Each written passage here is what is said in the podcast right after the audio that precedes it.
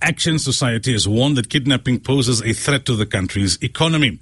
According to its head, Ian Cameron, South Africa could soon become known as the global mecca for kidnappers, looking at the figures released in the latest Gauteng crime statistics last week. Ian joins us on the line. A very good morning to you. Welcome to Radio Islam International. Good morning. Thank you very much.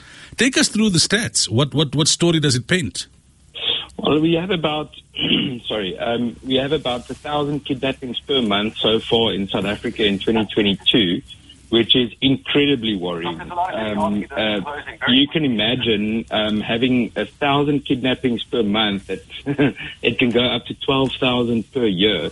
Um, I don't. I don't. I mean, the the increase over the last two to three years has been absolutely incredible. Um, it's grown to a point where we are definitely a world leader. Um, if I'm not mistaken, I'm not completely an expert on it, but from what I've read through the Institute for Security Studies, etc., we have been in the top five countries in the world um, for the last probably three, four years, and uh, and unfortunately, we're becoming a leader now.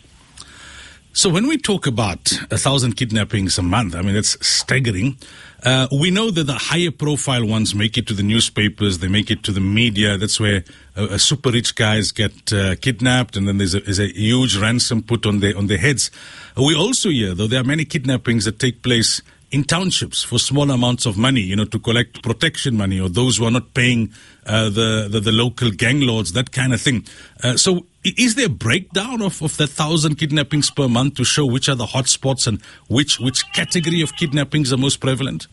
Yeah, so it's interesting because according to research done by the Institute for Security Studies, it indicates that less than 5% of kidnappings in South Africa are linked to uh, ransom contributions or rather extortion.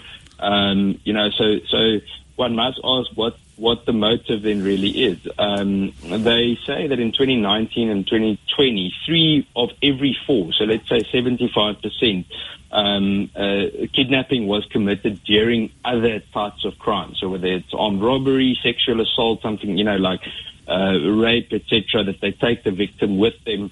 Um, so unfortunately, in South Africa, we've got alarming rates of hijacking, and obviously, very often uh, you end up being taken with your car.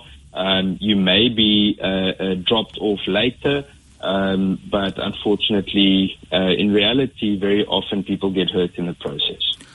Okay, so it's only five percent then, uh, although that in itself is still a big number. Ian, are you still with us? Mm, okay, we lost him. So a thousand kidnappings per month, but only 5% are for, for ransom. And from that 5%, there'll be those that are high profile, uh, super rich businessmen uh, or women who are taken in and then there's a ransom put uh, on their head. But um, I know the authorities have been speaking for quite some time about kidnappings that take place at, at ground level uh, in, in townships uh, where if you didn't pay your protection money for the month, they will kidnap your daughter until you pay, and you must pay with penalties, etc. Uh, and that kind of thing, and that doesn't usually make it to the to the newspapers or to the headlines because it's it's not big amounts. It may be five thousand, ten thousand, uh, and and uh, you know those people are not uh, prominent people within within within society. But it's a concern nonetheless. For them, it's a lot of money and, and, and it's a great risk, and it puts them through uh, great turmoil. We shouldn't think that it's only of concern when it's uh, you know some very high profile person that that is involved. Unfortunately, we're struggling to get uh, Ian back on the line. I'm not sure what's the, the issue, maybe load shedding.